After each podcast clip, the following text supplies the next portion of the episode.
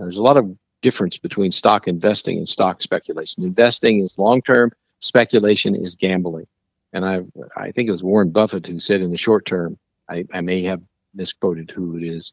In the short term, the stock market is a casino. In the long term, I don't remember what it was in the long term, but it's a good thing in the long term. Basically, in the short term, it's a casino.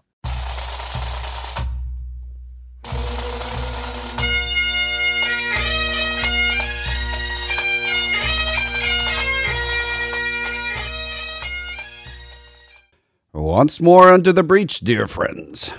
Else fill the wall up with our English dead. Good morning again, and welcome back to another exciting second hour of the Personal Wealth Coach, where we will say such exciting things as we, we really met the personal consumption index. Right. Very exciting. Please please stay tuned. This is this is a real cliffhanger. Well, we will also. It's actually called. Go ahead. It is actually also called the PCE. Yes. Personal Consumption Expenditure Index. Yes. But it could be called the PCEI. This is yes, how exciting indeed. our, our right. program will be today as we fling discuss. acronyms at one another without regard to the damage they may cause to the listening public. And talk about pet peeves, like when people use a word that's been abbreviated in an acronym after the acronym, like ATM machine. Please just say ATMM. ATM, automated teller machine machine. Yes. Uh, so uh, there's a th- these are the pet peeves of economists. Too many well, letters in that acronym. We can efficiently trim that down. How many hours will like. it take you to do that? Well, at, at least ten.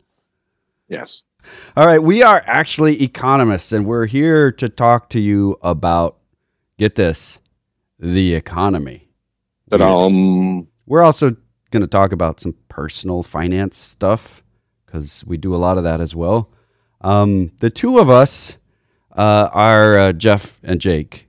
Uh, just so happen to also be principals at another firm or at a firm. It's not really another firm. It's kind of the firm that we're with. Um, the Personal Wealth Coach, which is also the name of this radio program. Mm, it's a whole nother firm. It's a whole nother firm. Yes. Right. S- right. Specific to the word "nother." Right. Um, or, yes. So the personal wealth coach is also an SEC registered investment advisory firm. What Which does, does, not imply in any way that the SEC approves or disapproves of anything we're doing. As a matter of fact, given the opportunity, they would disapprove. Yes, that is their job. And we're just happy that they don't disapprove of us tremendously. Right. Uh, in fact, I'm not sure that they've ever disapproved of us, which is not because they haven't approved of us, because they haven't had enough it's, notice of us, maybe? I don't know. Well, know. they looked hard. Yeah. Um, right. So the SEC uh, doesn't give us some kind of brand of approval, they're just our regulator. Now, we said that we're giving investment advice as a firm. That's something that's in the best interest of the client, putting the client ahead of us by far, all that good stuff. And we can't do that on the radio because we don't know you and you're not clients. And um, all of the privacy issues and all that good stuff if you are clients. Uh, so, what we do instead is education because we believe that if we educate people, hopefully they'll use it. It seems to have some track record, and that people that know more tend to make better decisions. I know this is weird stuff. There's got to be a study on this too. Uh, do you have another disclosure for us? Well, the information that we provide on this educational radio program has been obtained from sources we deem to be reliable, but we make no warranty or guarantee as to the accuracy or completeness of said information or unsaid information. We yeah, also you know, do not. I went into my radio voice to say that. Yes, we also do not pay for this radio program. It's not a paid commercial program. It. We also don't get paid to do the program, which makes us I don't know. Is that charity?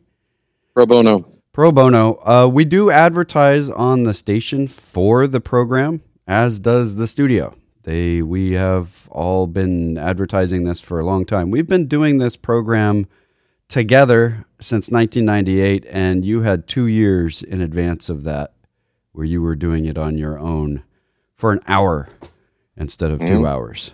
Right. So uh, we've been doing this a long time. There, I want to talk about labor wait, more. I was going to go into that too. In fact, that's the headline on here, but we missed a radio program. We did a best of, and the GDP uh-huh. numbers came out a week ago. Mm-hmm. Negative 1.4. Right. We had a shrinkage in the GDP.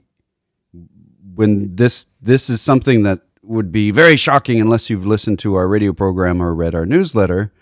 The quarter before that we had huge growth, but part of that growth was buying inventory. So it wasn't quite profit yet. It was the purchase of inventory, but it hadn't been transverted translated into making money. When companies fill up their warehouses, somebody made a profit. The manufacturer made a profit. But the warehouse company hasn't made the profit yet. When they sell the items when they make the profit. But they're not buying new inventory for a while. And that's what happened in this last quarter. We talked about it way in advance. To say that double entry bookkeeping accounting is arcane is an understatement. Yes. Yes, it is. It's a form of magic. Um, and I realize that accountants will say, no, it's perfectly logical and rational. No, it's not, because the economy did not shrink in the first quarter. Any more than one. it grew as much as it did in the fourth quarter. It, right. it grew at about the same rate across both quarters people continue to spend more money can people continue to make more money people continue to do more things people continue to buy more things and services during the first quarter it continued to accelerate but the gdp was negative now the other thing about gdp numbers there were a couple of winter storms that hit too and that did slow things down right. but it slowed the growth it didn't make the growth shrink something about GDP numbers that's really important to remember anytime you see them is they are always annualized, which makes no sense to me whatsoever because all the other numbers that come out monthly or quarterly, most of the other numbers are just for that quarter for that month. We didn't say that we don't say that the labor force is growing at an annual rate of such and such unless they put annual rate in there. They, yeah. But they don't just simply put the number on there and assume that you know annual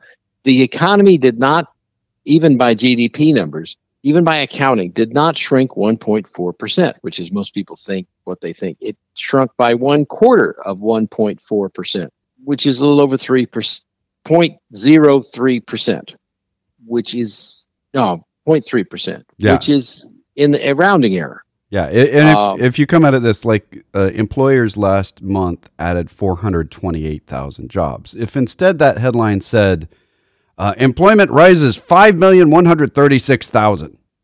Everybody go, whoa, whoa, that's amazing, except that's the annualized. it doesn't make any sense when you're looking at it in this context. GDP is like that. And the, the thing about GDP to remember is it is dramatic. It's like the CPI, the Consumer Price Index. GDP is dramatically affected by imports, exports, and inflation, uh, even though it doesn't feel like that's happening. In other words, if we buy a lot of stuff in the United States, that normally would you think, of course, they'll raise the GDP. Mm, no, it doesn't raise the GDP necessarily. If we were buying stuff that was partially made or completely made or something, or parts in it were made overseas, it's a very arcane process. Even though the company that made the stuff may be a U.S. company, it just made it in an overseas factory and bought it from itself as it bought it, brought it into the United States. And and so just to be clear on this, we're not just jumping on this in the downtime. We talk about it in the up times too, and great length. If you go back to 2018, 2020, um, the the formula goes like this: you add consumption, that's a big chunk of our economy. Investment, that's like when you buy a bunch of inventory and put it in a warehouse. Government spending, wait a minute, put a bookmark on that one and net exports. So our net exports are negative right now compared to our imports. So that's a negative on the GDP. Government spending? Why is government spending in GDP? Does it count just the net government spending that's not borrowed? No. It counts the whole thing. So we if we have a boom year in GDP and you don't see a whole lot of growth around you, we may have had a lot of government spending. So GDP is an antiquated formula and it's good for a lot of things, but when we have this kind of weirdness in the supply chain, it's not a good metric to measure growth with at all. It's just a bad metric to measure growth or whatever is going on. Anyway, now now let's talk about labor, shall we? Unless let's you talk have about to add that. labor, yeah, labor. Um, the the the headline news was that the Fed was raising short-term rates half a percent. Uh, and by the way, the fact that we had a negative GDP combined with the Fed raising rates half a percent, and we're having uh, significant inflation. If we look back a full year, is where the people are talking about stagflation. And if you missed it last hour, we are not having stagflation. We have no signs of stagflation. There's no stagflation on the horizon anywhere right now. Stagflation uh, is defined as high unemployment and high inflation at the same time. We right. have low unemployment and high inflation. So we have inflation. That's not good, but it's not so, as bad as stagflation.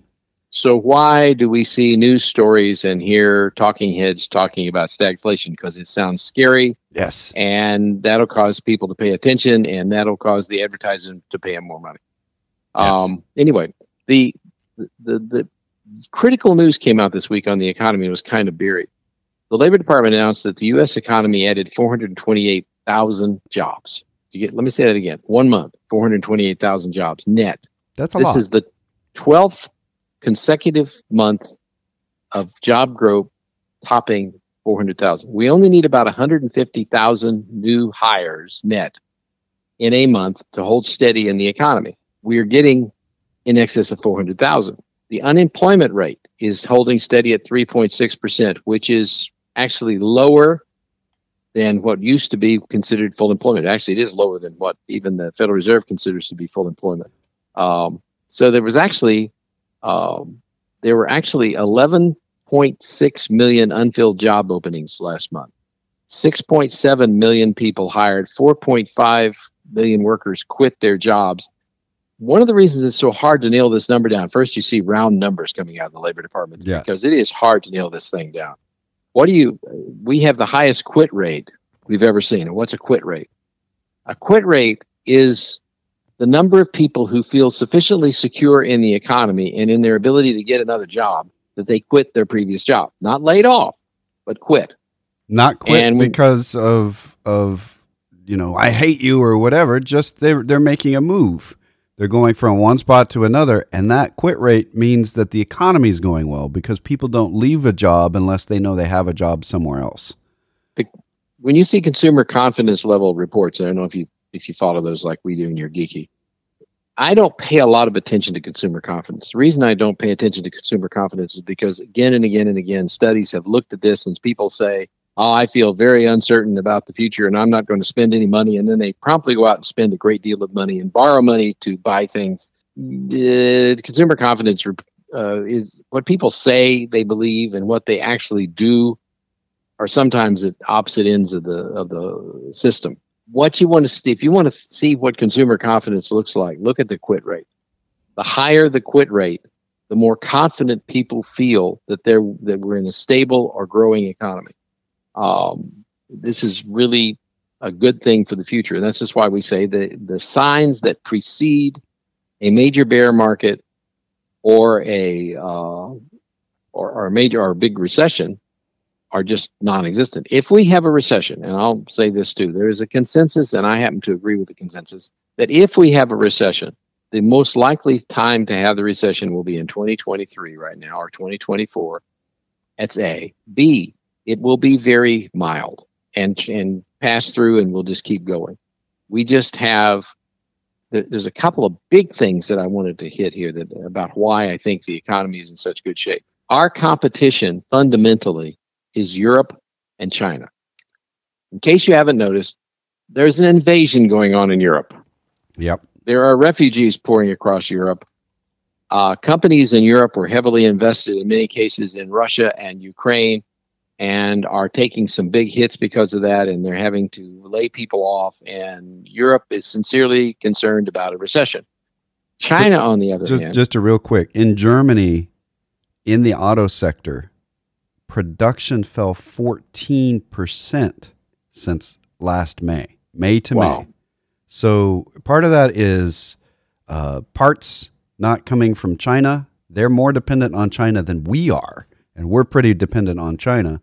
Uh, and part of that is there's a war going on, and the gas that they use to power much of their stuff is coming in at an incredibly high price, and it's kind of spotty in certain places in Europe. It's just been turned off. So there's there's some problems, deep down structural mm-hmm. problems mm-hmm. going on there. There's deep down structural problems in China where they've got lockdowns that just spread all the way across. China is also experiencing an invasion viral invasion. Yes. And they don't they didn't have any their antiviral defenses stink. Their antiviral defenses are throw up a wall and the virus can't get through it. Unfortunately, the virus has proven its ability to get through the wall very nicely. They just stopped it instead of a wall in that sentence, they just said throw up. Right. That's was their so the, defense. China is really sensitive to the uh, COVID virus because they are, don't have any immunity. I have very little immunity. We have a great deal of immunity in the United States. Admittedly, it's it's unhappy that we've had, as a percentage of our population, we've had the highest death toll in the world, which is at least reported. I think it's probably been higher in India and some other places, but we have the highest reported death toll. Um, on the other hand, and people have said this to me, this sounds cold. The vast majority of people who died were also suffering from some other severe uh, co-mortality, co- comorbidity. It's called. They yeah. they were sick from something, or they were quite old, um, and and that's cold. But we had the least effect on our economy of any place in the world, and as a result, our economy is in great shape, whereas both the Chinese and the Europeans are looking really hard at the high probability of a recession this year. Right. That's another reason I think we're in such good shape is because our competition is in such bad shape. Economically, we are surging ahead, and the future looks very, very good for us. Uh, not so much for the people in Europe and China right now. Yeah, and one of the this is this is kind of a reference back to last hour talking about interest rates. One of the reason why interest rates haven't risen as quickly as would be expected with like a half percent rise here and a quarter percent rise there th- there are a lot of the longer term bonds that are taking longer to rise. And we're seeing that kind of percolate through the system. Why why is the interest rate not going up across there? And the answer is because there's a lot of money coming from Europe, a mm-hmm. lot of money coming from China into the US uh, debt securities market because we're safe. Our our there, there's nobody invading us.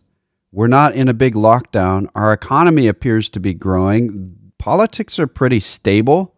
And depending on if you're extreme right wing or extreme left wing, you would say, oh, well, that's not good. We got to get our agenda finished. But the reality is, the economy prefers the politics to be stuck in a logjam and not making new laws, new taxes, new whatever. Just let it alone the economy prefers that unless there's some blatant problem that needs to be solved.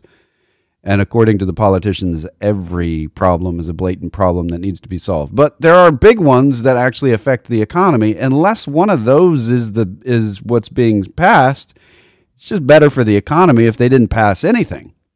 And that's where we are right now. We, you know, we had these big threats of a new death tax, these big threats of a new um, personal consumption tax, getting rid of the capital gains step up in basis, all of these things that have been talked about that have been shut down by both political parties. The, those that's stability. While when we're living in it, we look at it and we say, "Man, we're so polarized, and our politics are this is the worst it's been in however many years." Just look everybody else in the world. we're really stable.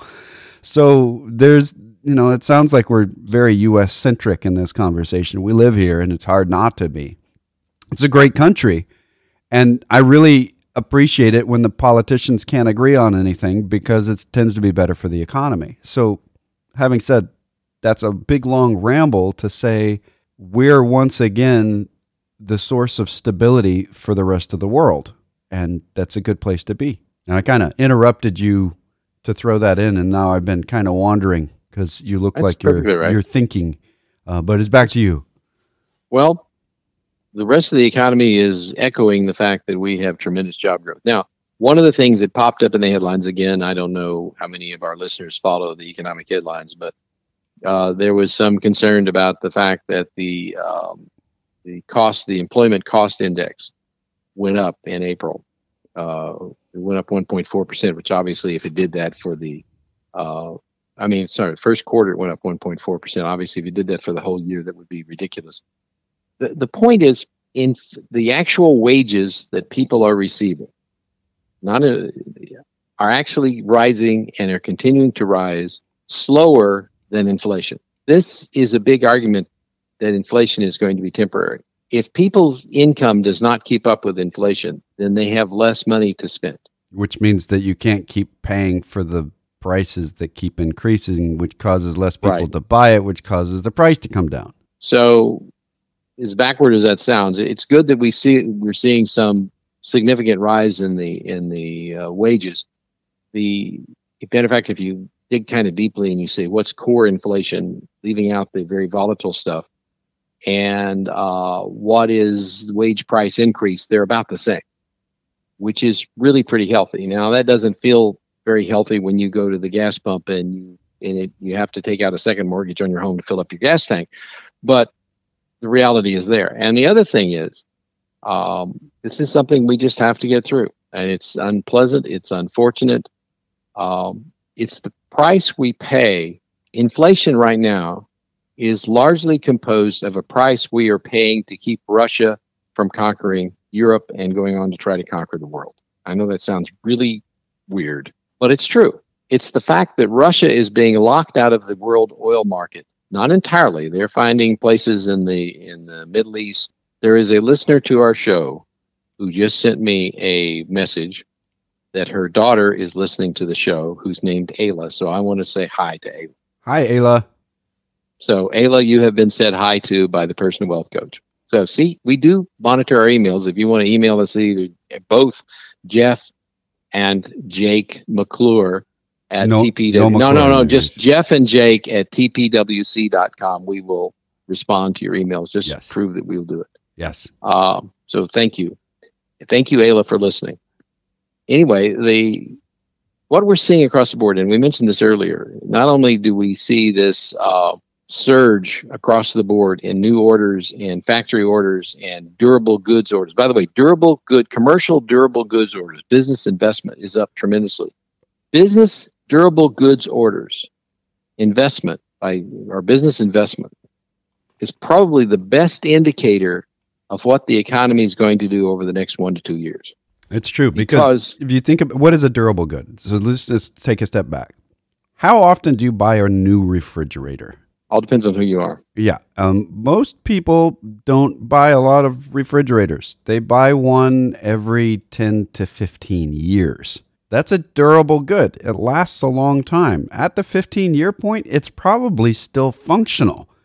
There may be some things wrong with it, but it's probably still functional. I've got a refrigerator that's probably 25 years old that's sitting here and it's doing fine. That's a durable good. Why is it important that we say durable good orders are up? People tend to buy durable goods when they have money to buy with, when they have enough money to do it. It's kind of a luxury purchase. If you have a functional refrigerator, and you replace it with a more functional refrigerator, that's a luxury and it says something about where you are in your life.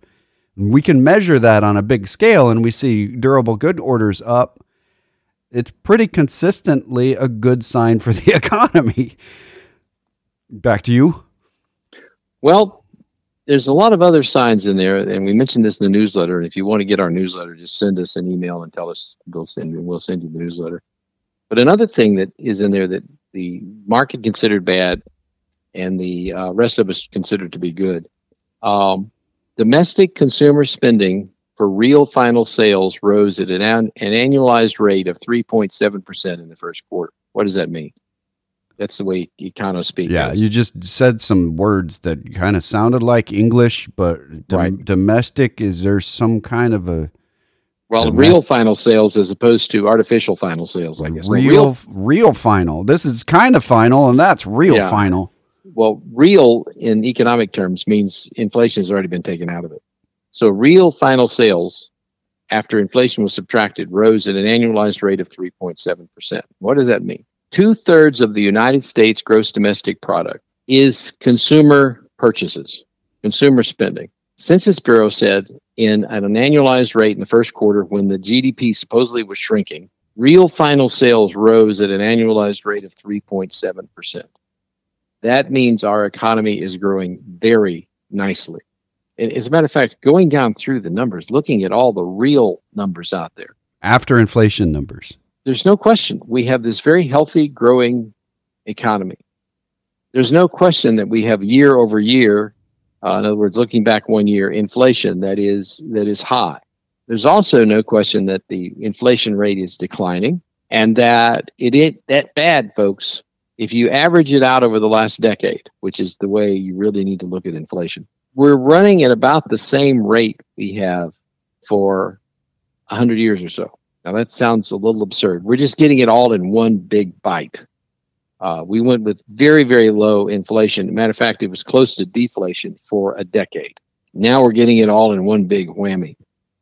I strongly suspect, I would say, I would give us a 95, 90% probability that a year from now we will be looking back at very low, comfortable inflation numbers. Yeah.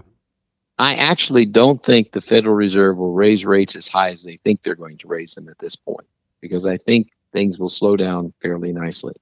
Uh, it all depends on us, our behavior. It really boils down to the fact you want to know what's going to happen in the economy and whether inflation is going to continue to rise. It's really simple.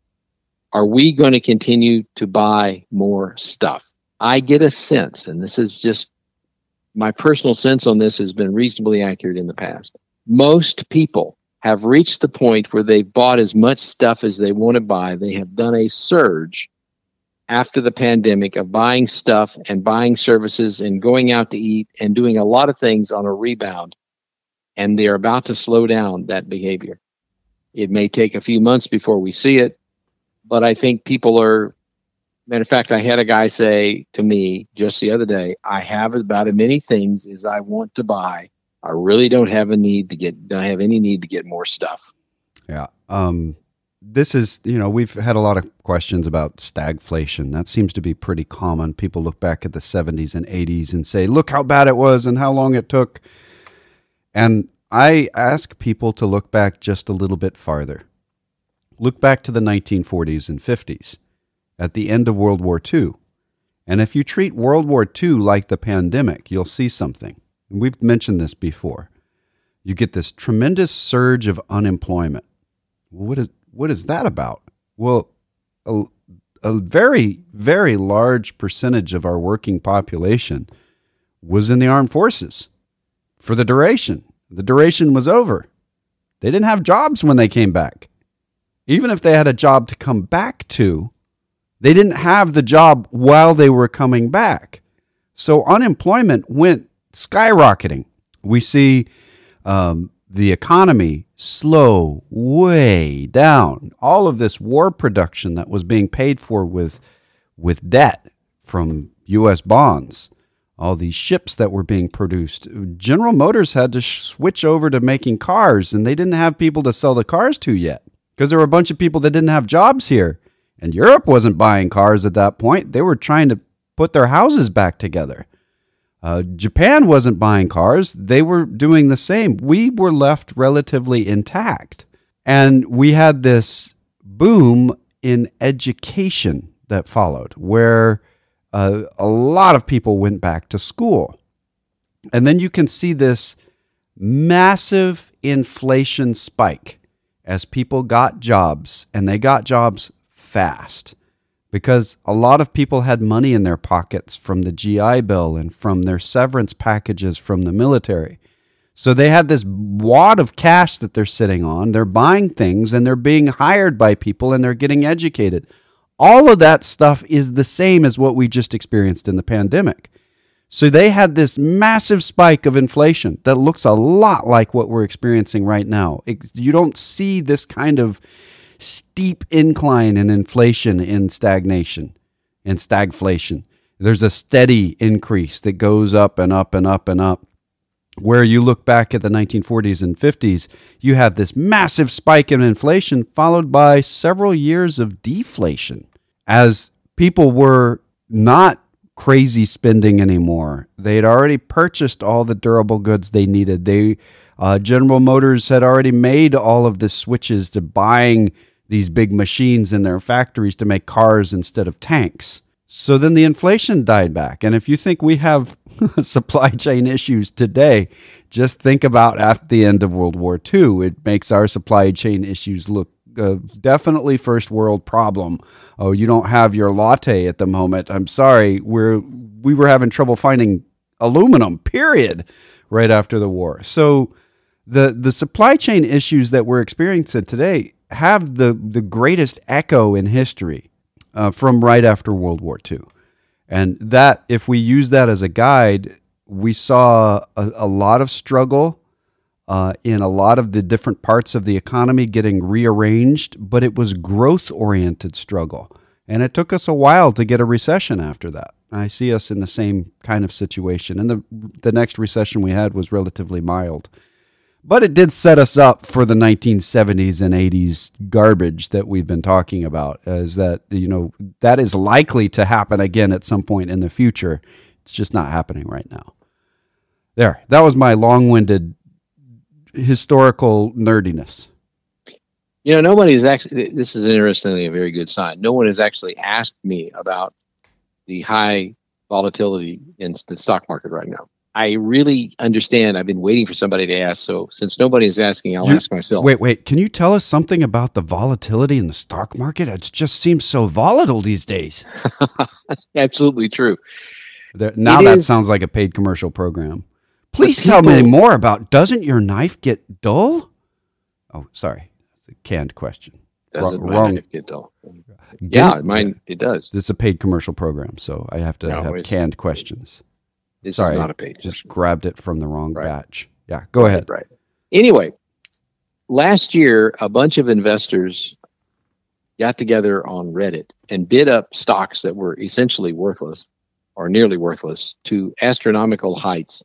Made some of them made a lot of money, and they got used to doing stock speculation. There's a lot of difference between stock investing and stock speculation. Investing is long term, speculation is gambling and I I think it was Warren Buffett who said in the short term, I, I may have misquoted who it is. In the short term, the stock market is a casino.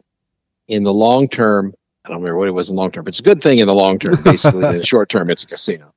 Um, and and it it is it is something that's important to understand. And those same people are still in the market. They still their their experience in the stock market, their experience with investing is very short. They are bidding up they bid up the, the market in the middle of the week and suddenly got smashed.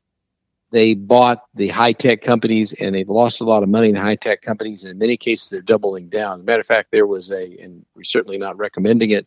Uh, there, there's an ETF called QQQ. Uh, actually, it's TQQQ, which tells you that anything with that many Qs in it has got a problem anyway. Uh, it's a leverage product that delivers three times the return of the Nasdaq 100 index. It's they borrow a lot of money, buy the stock in the Nasdaq's 100 index, and theoretically will return three times whatever the Nasdaq does. And it was a huge surge into it that was part of why the market jumped in the middle of the week this week. And then a bunch of people saw that and said, that's stupid, and sold those stocks. And then it crashed. And had you been in that TQQQ, uh, you would have lost three times the money you invested which doesn't sound like a lot of fun, but that's the way it works. So the point is that three times the amount of money you gained, I should say. Yeah, you, yeah. I was going to say you gained, you, gained, you lost three times more than you. What do you borrow money? You can do. You can actually do that. It is borrowed money, uh, particularly if you leverage. And people were actually now. This is really ridiculous. TQQQ is two thirds borrowed money to begin with, but it is possible to borrow money to buy TQQQ, and apparently some people did it so you can actually lose more than you invested in those circumstances. And a lot of people did. And until those people get burned out of the market, and they will get burned out of the market eventually, they always have, the market is going to continue to behave in a somewhat crazy fashion. It's probably going to continue to be somewhat undervalued because these guys are buying all the wrong things. They're behaving irrationally and they're getting burned severely, as they do eventually they will burn out and the market behavior will return to something closer to normal. Why do I say that? I, I can't say it with absolute certainty. I want to put a caveat on there. It's always possible that things will behave differently than they have in history, but it's not different this time. This is this has gone on many times before, and we're actually following history pretty interesting, pretty close here. Uh, and we're about out of time this week. Good news across the board, except for all the bad news. Hmm. Democracy's the the worst of all governments out there, except for all the others. Yeah. So like that. Sounds sounds like a winner to me. And this is the personal wealth coach, and we are also uh, SEC registered investment advisors. We manage portfolios for people who are independently wealthy generally. And you can contact us off the air. We have voicemail on the weekends, live people during the week at 254 947 1111 or toll free 1 800 914 7526. That's 800 914 plan. You can go to the webpage, thepersonalwealthcoach.com or tpwc.com. Sign up for our newsletter there. Contact us through the contact form. Our radio programs are listed there going back lots of time. We've got podcasts out there. Until next week, this has been the Personal Wealth Coach.